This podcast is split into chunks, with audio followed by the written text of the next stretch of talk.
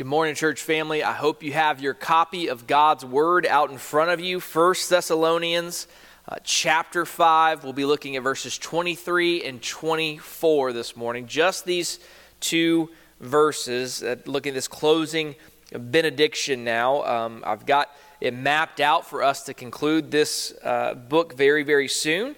And so I hope you will be encouraged. Let's read together 1 Thessalonians 5 23 and 24. The Bible says, Now may the God of peace himself sanctify you completely, and may your whole spirit, soul, and body be preserved blameless at the coming of our Lord Jesus Christ.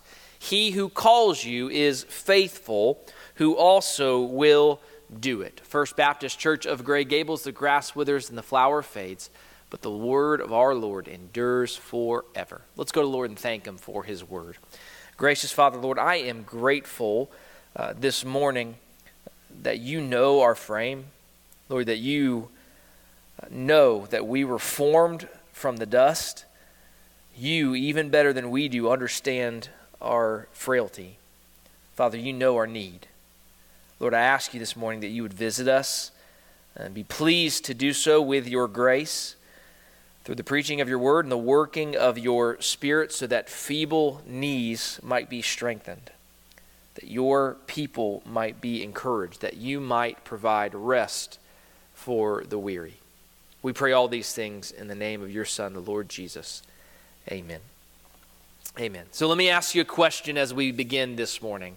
Um, who, listening to this, would say, I'm tired? Would you say that this morning? Is that true of you? Would you say that you are tired? Uh, many of you know my current situation, having a newborn at the house. I didn't sleep particularly well last night. I would say that I am tired. But I would also say I'm more, if I was being honest, I'm, I'm more than just physically tired. I'm spiritually tired. I mean, it has been a long, difficult week in the string of many long and difficult weeks. And so maybe I'd ask you this morning not just to consider whether you are physically tired, but are you weary? Is there anyone out here listening to this that would say, I am weary? Well, if so, I believe I've got some good news for you this morning from this closing peace benediction we find in our text in 1 Thessalonians chapter 5. In it, uh, the big idea really is that God will finish what he started. God will finish what he started. That's encouraging news to those who are weary and tired, isn't it?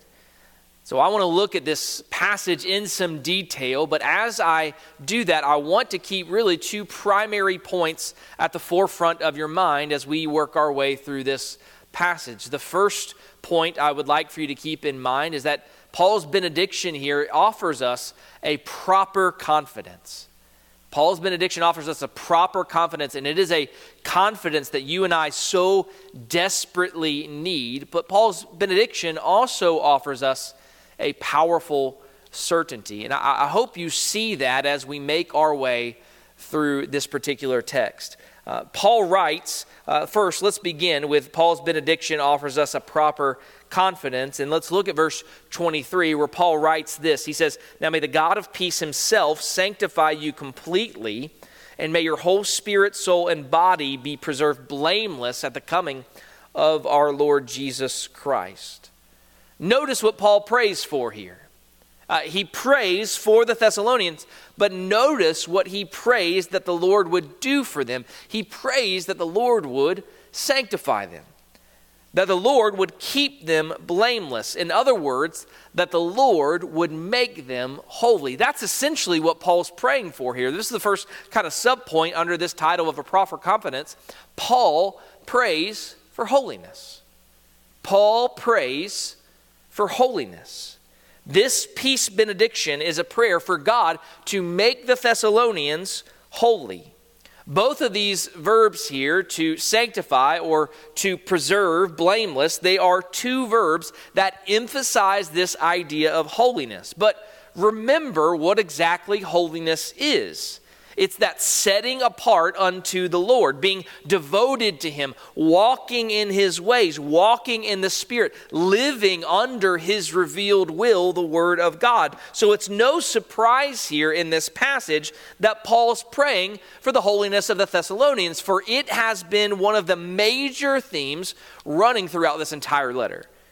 If you recall, Paul opened this letter by commending the Thessalonians for their work of faith, labor of love, and patience of hope in the Lord Jesus Christ. He commended them and thanks God for their outward and visible signs of holiness that bore witness to the reality that they really had turned away from idols to serve the living and true God. Paul testified that he had modeled a holy life for them when he had been among them. In 1 Thessalonians chapter 2 verse 10 Paul wrote, "You are witnesses and God also how devoutly and justly and blamelessly we behaved ourselves among you who believe." And then in verse 12, Paul had encouraged them and, and, uh, and, and, and charged them to walk in a manner worthy of God, to walk in holiness. Then at the end of chapter 3, after Paul had encouraged them to increase in love more and more, he said they ought to do that so that he may establish your hearts blameless in holiness before our God and Father. Blameless in holiness. Those are the two words, the two ideas, two phrases we find even in our text this morning. Of course, in chapter 4, verse 3, Paul had taught the Thessalonians that God's will for them was their sanctification. So Paul told them they most must know how to control their own bodies in holiness and honor, that God had not called them to impurity, but holiness. I mean, just think about all that we've viewed and, and considered in this letter. Do you get the impression that holiness was important to the Apostle Paul? Listen, the theme of holiness even occurs in, in this lengthy discussion from 1 Thessalonians 4:13 to 5:11 as Paul is talking about the return of Christ. There, Paul reminded the Thessalonians that they are not in darkness, for they are all children of light. He says, You are all sons of light in 1 Thessalonians 5 5. Sons of the day, we are not of the night nor of darkness. Paul says, You've been called out of the night. You are no longer of the darkness. They've been set apart for God, for they are holy. Even the verses that directly precede this peace benediction in verses 12 through 22, we find Paul exhorting them to holiness. That we don't find it explicitly stated, but we know holiness requires esteem and respect for congregational leaders. Holiness requires peace among themselves as they admonish the unruly, encourage the faint hearted, devote themselves to the weak. Dealing patiently with all and pursuing the good. Holiness will never be realized where the Spirit of God is quenched or the Word of God is despised. Holiness is always in danger where people lack discernment, where they are unable to distinguish between the good and every form of evil. So, this letter to the Thessalonians has as one of its primary themes the importance of holiness. After all, Paul wrote in 1 Thessalonians 4 7, For God did not call us to uncleanness, but in holiness. This is not just a random prayer request we read here from Paul. This is not just some nice way for him to end a letter. This is a way to remind them of much of what he said throughout this epistle itself. Paul is petitioning the God of peace to accomplish the very thing Paul has both implicitly and explicitly exhorted the Thessalonians to pursue throughout his letter. He petitions God to accomplish their sanctification. But notice, Paul doesn't just pray for their sanctification. Notice, Paul prays that God would sanctify them completely. Did you see that? Paul prays for God to sanctify them completely. In fact, he says their whole spirit, soul, and body. So, Paul doesn't just emphasize their need for holiness, but also the necessary extent of their need for holiness. How much holiness do they actually need? And he does this, first of all, by saying, May he sanctify your, preserve your whole spirit, soul, and body. Now, this is the only place in the entirety of the New Testament where the Bible speaks of some sort of tripartite makeup of human nature. But, but Paul's point is, is not just to say that human beings are made up of three constituent parts. Paul is pointing to the thoroughness of God's preserving work. That's his point. Uh, Paul is essentially praying that, that God would keep the Thessalonians blameless from head to toe, that the entirety of their being would be preserved and kept from corruption and guilt in the day of the Lord. He's praying God would sanctify them, preserve them inside and out, forwards and backwards, every which way but loose. He is praying uh, that the whole personhood, that the entirety of their person, both physical and spiritual, would be made made holy and preserved so that their entire lives would be transformed right? Their, their public lives as much as their private lives their, their church lives as much as their work lives their, their work lives as much as their recreational lives that every aspect of their lives were to be set apart for god. Paul prays for nothing less than holiness in every part of their person and church family if this is what the Apostle Paul prays for, then this is what the people of God must labor toward. Uh, Paul's prayer, after all, is, is really just a reminder of all the commandments in the letter and is therefore an applied command itself. That you and I are actually to pursue the very thing that Paul is asking God to accomplish. And so I think there's an obvious implication here, isn't it? Let me point it out for you is that you and I need to be sanctified. You and I need sanctification.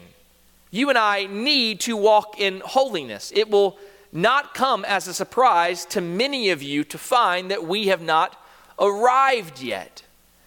We know that there is remaining corruption in us. Our flesh still wages war with the spirit. Even our very best deeds are, are tainted by ungodly motives. Our sanctification, if we're honest, our sanctification feels like we are climbing up a slip and slide at an 80 degree angle. Right? it's like an eternal game of whack a mole. You remember that that game. I don't know about you, but that, that's really what my sanctification feels like. So I'll deal with anger at home, but then I'll recognize I've been grumbling and complaining at work. And so I'll deal with that grumbling and complaining at work, and then I recognize I've been entertaining lustful thoughts. And so I'll slay those lustful thoughts, and then I recognize that my own pride has tainted the way I perceive my brothers and sisters in Christ. And around and around and around it goes. The moles just keep popping up everywhere. I mean, who wouldn't get weary of that?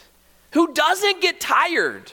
Who doesn't get tempted to give up? Or to give in.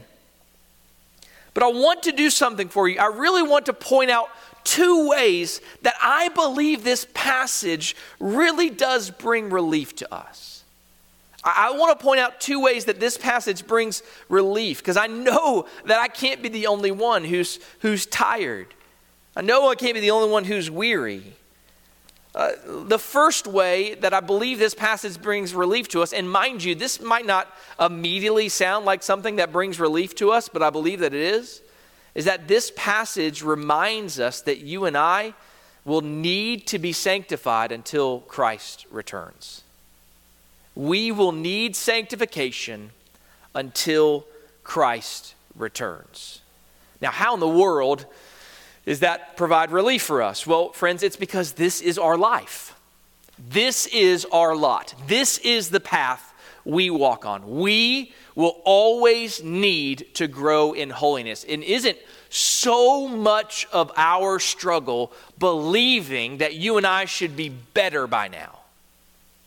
I mean, isn't that what makes this so grueling? Is that we look at our lives, we look at how sinful we are, we look in the mirror and say, man, I really should be further along than I actually am. I really should be less feeble. I really should be more consistent. Is this not at least part of what plagues you and causes you to doubt? But, friends, I think what we have in this passage is the Apostle Paul saying it, it it's not simply the case. I think that's an encouraging thing that he tells us it's not simply the case. And listen, hear me, I, am not speaking to people who are not currently walking with the Lord. I'm, I'm speaking to Christians who are fighting day in and day out, but are struggling to walk on this path, are struggling to grow in holiness, are struggling to be sanctified. Christian, do you know when you will stop needing to be sanctified? You know the answer. It will be the day the Lord Jesus Christ returns or when he calls you home to be with him, and not a moment sooner than that. In fact, the reality is the day that Jesus returns, you and I will be sinning. Mortifying that sin, hopefully. Confessing that sin, certainly, I pray, but not a moment sooner than that. In fact, you want to know what much of our sanctification process actually is? It's not only this, but much of the sanctification process is us growing and having a growing awareness of our own sinfulness. That's much of what the sanctification process is growing in our awareness of how many of our deeds are actually done with ungodly motives, how many of our thoughts are actually displeasing to the Lord, how often uh, we fail, how often we choose ourselves instead of others, how far away we really are from loving the Lord our God with all our heart, soul, mind, and strength. This is a large part of the sanctification process. It's growing in an awareness of that, never becoming desensitized to it. Quite the opposite.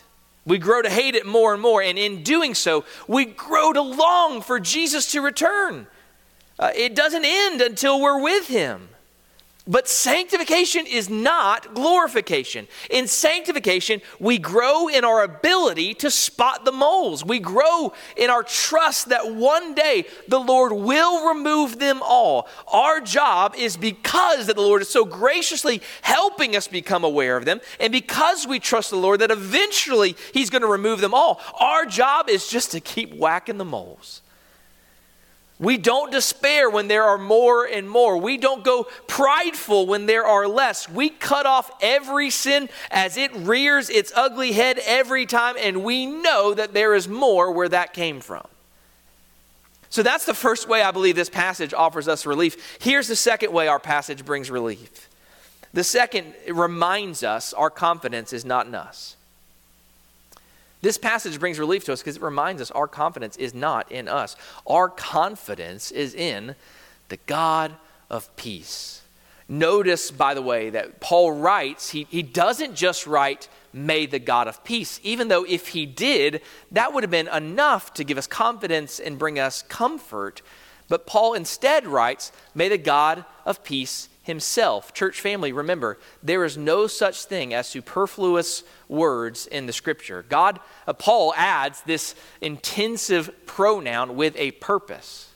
And in fact, he literally puts it at the beginning of the sentence. So if you read this literally in the Greek, it says, Himself, the God of peace, may sanctify. Why would he do that? Well, I believe it's because Paul is stressing the importance, he's putting the stress on God's role in our sanctification and not in the human ability of the Thessalonians. That, that's what he's doing. Paul was asking God to, at the end of the day, do what only God can do. So, so Christian, if you are tired and you are weary of fighting the good fight, can I ask you, is it possible that you're tired and weary because you've been doing that in your own strength? Is it possible that you've laid the stress on your role in sanctification instead of, as Paul does, laying the stress on God's role? Where's your confidence? Trust God. Listen, we labor because we believe with all of our heart that we do not labor in vain. We continue to fight against the flesh daily because we believe with all our hearts that the Holy Spirit's the one leading the charge. We strive for holiness because we believe that God will fulfill his promise and sanctify us. Rest in him. And I'm speaking to you, Christian, regardless of what you think or feel, there is coming a day where there will be no more moles for you to whack, where there will be no more sins. Every thought you think will be pure and holy. Do you understand that? I mean, do you long for that? Where your affections will be true and righteous, every single one of them. Will you actually value only what God values, and you will desire only what God desires. There is coming a day, despite how you think, feel, or act now, where you will be like Jesus. You will be blameless, as hard as that is to imagine. And, listen, it should be hard for us to imagine. If that's not hard for you to imagine, then, friends, you've got a much bigger problem than what I'm speaking to you about. It should be hard for us to imagine, but it does not make it any less true. You and I will be like Jesus. This proper confidence that I'm speaking of, it is grounded in a powerful certainty. We'll move on to consider the rest of this short message in this way. Paul's benediction offers us a powerful certainty. And, and really, what's interesting is this is rare for Paul. I, I don't think he does this in any of his other peace benedictions that he writes in all of his letters. Uh, but he adds a word of comfort here in verse 24, and it is a word of comfort. Look at what he says He who calls you is faithful, who also will do it. This is one of the fundamental truths we learn about God. Literally, he says, Faithful is he who is calling you. And who will do this? See, the word order places the emphasis on the faithfulness of God. In fact, this powerful certainty I'm speaking of, it's grounded in just two truths we find in this verse. One, it's grounded in the fact that God is faithful. Because God is faithful. Friends, you know it to be true. This is foundational to the gospel. Uh, we see it all throughout the Old Testament. Unlike us, God never breaks his promise. Unlike us, God never changes his mind. Unlike us, God never decides to go in a different direction. God is utterly, absolutely, resolutely faithful, always and forever. Just look at his record, consider his resume. The entire Bible bears witness to the extraordinary, extravagant faithfulness of God. From the very beginning, where God promised to rescue his people despite their rebellion, despite their sin and unfaithfulness. He promised to rescue his people through a coming uh, Redeemer who is going to bruise the head of the serpent, who's going to defeat the accuser, crush the head of the liar. That promise, that plan of redemption is carried forward through the faithfulness of God. Think about the biblical story. Think about the promises of redemption in Genesis 3:15. It's carried forward solely by God's faithfulness. So even when the Lord saw that every thought and intention of, of man was, was, was evil continually, the Lord remained faithful. How? By saving Noah and his family. Even when all the nations conspired against their Creator by building a tower to make a name for themselves, the Lord called Abram out of the nations in order to bless the very nations that had rebelled against him.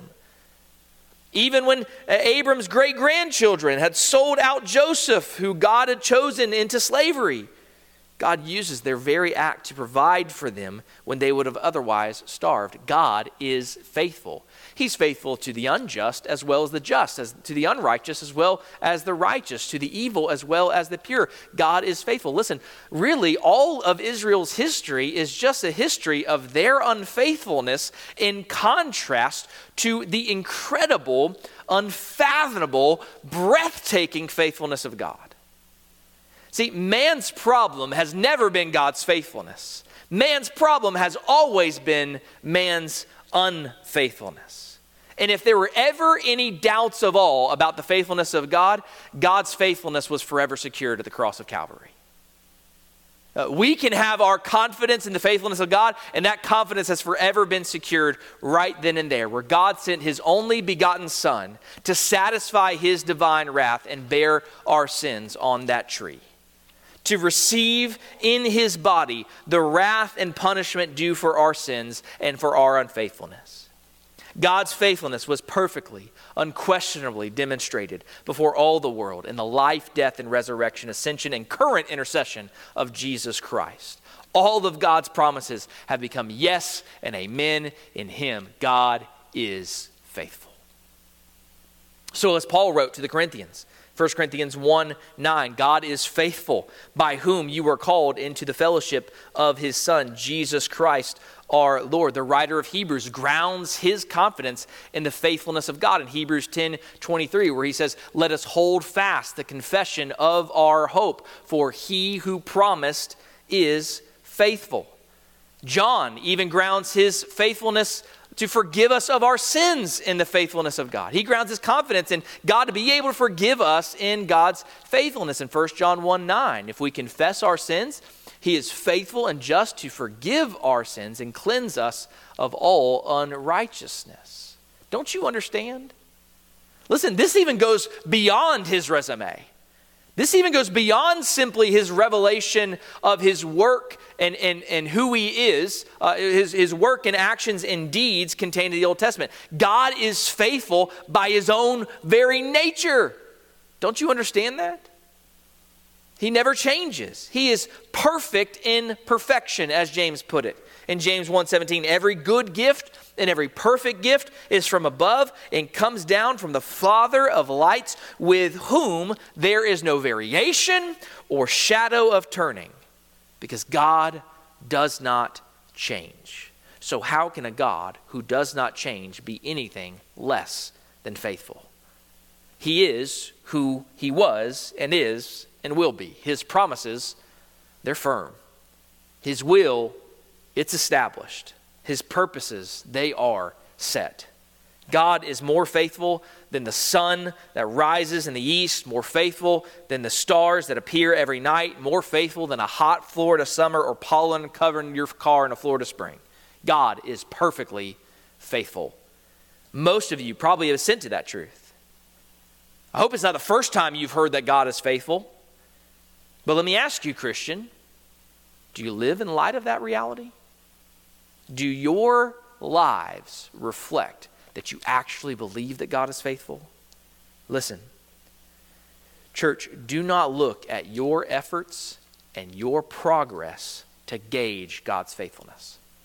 Don't do that. Forget what lies behind and spring forward to what lies ahead.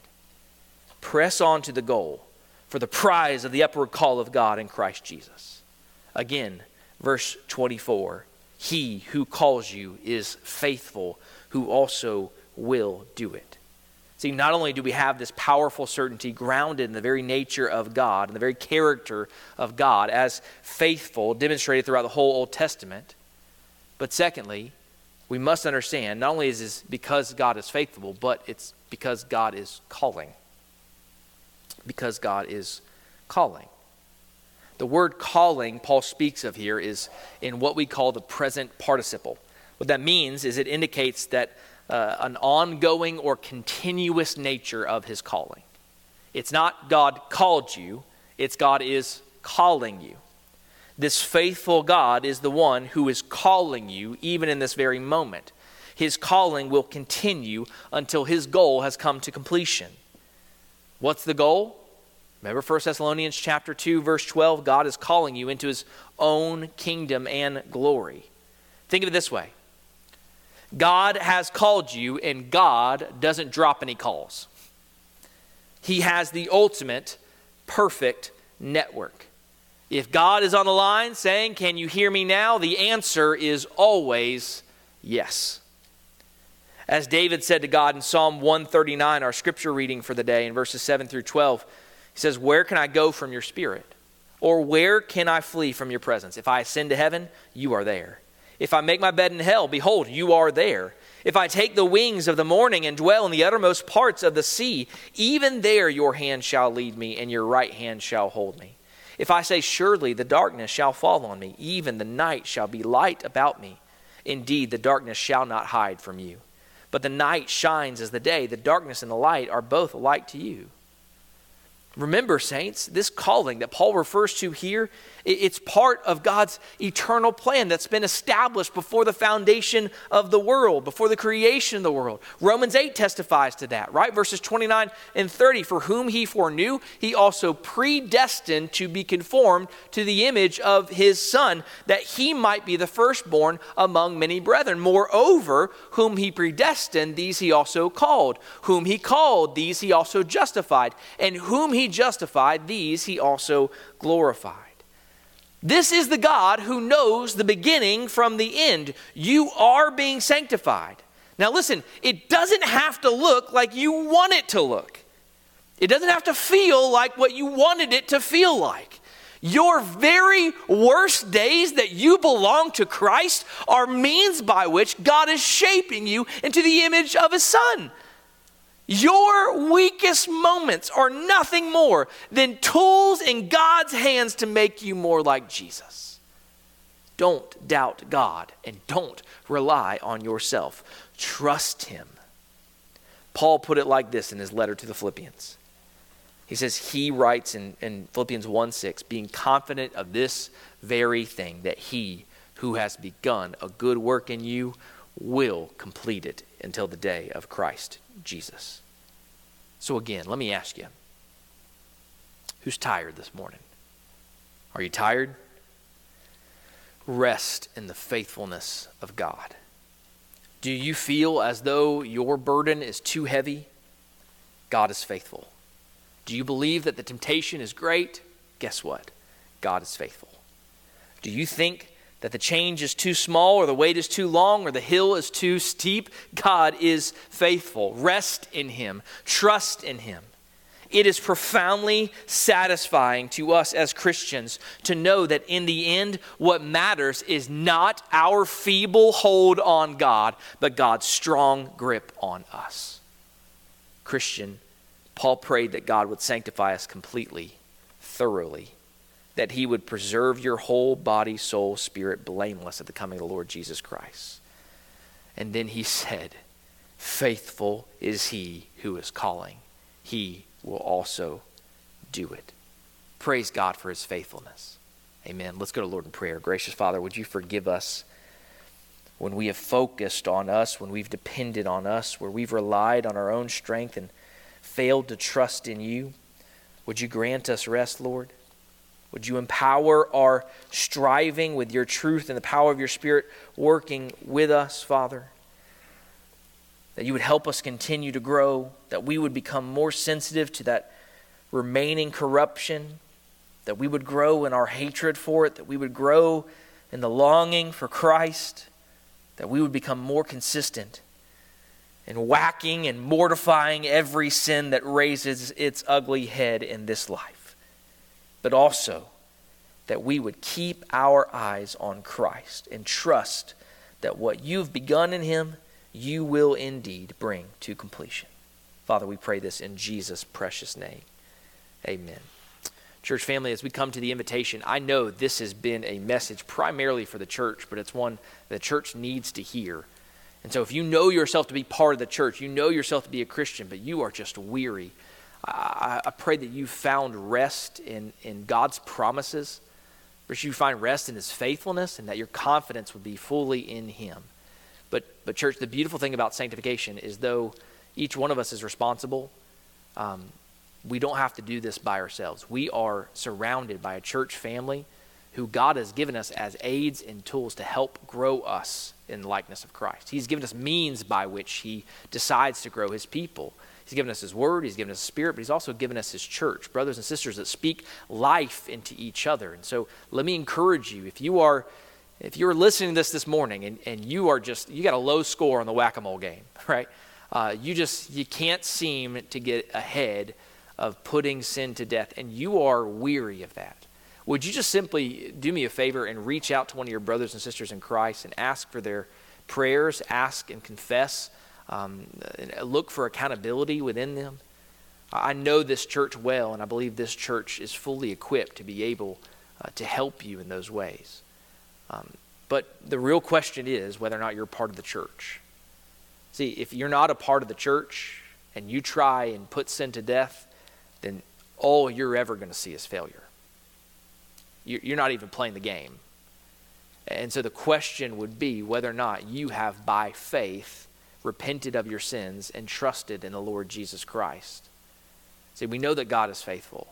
We said that part of his faithfulness, security of his forever faithfulness, is sending his son Jesus to die on behalf of sinners, sinners who have rejected God's good and righteous rule, who've instead lived their lives their own way in outright rebellion of the God who made them.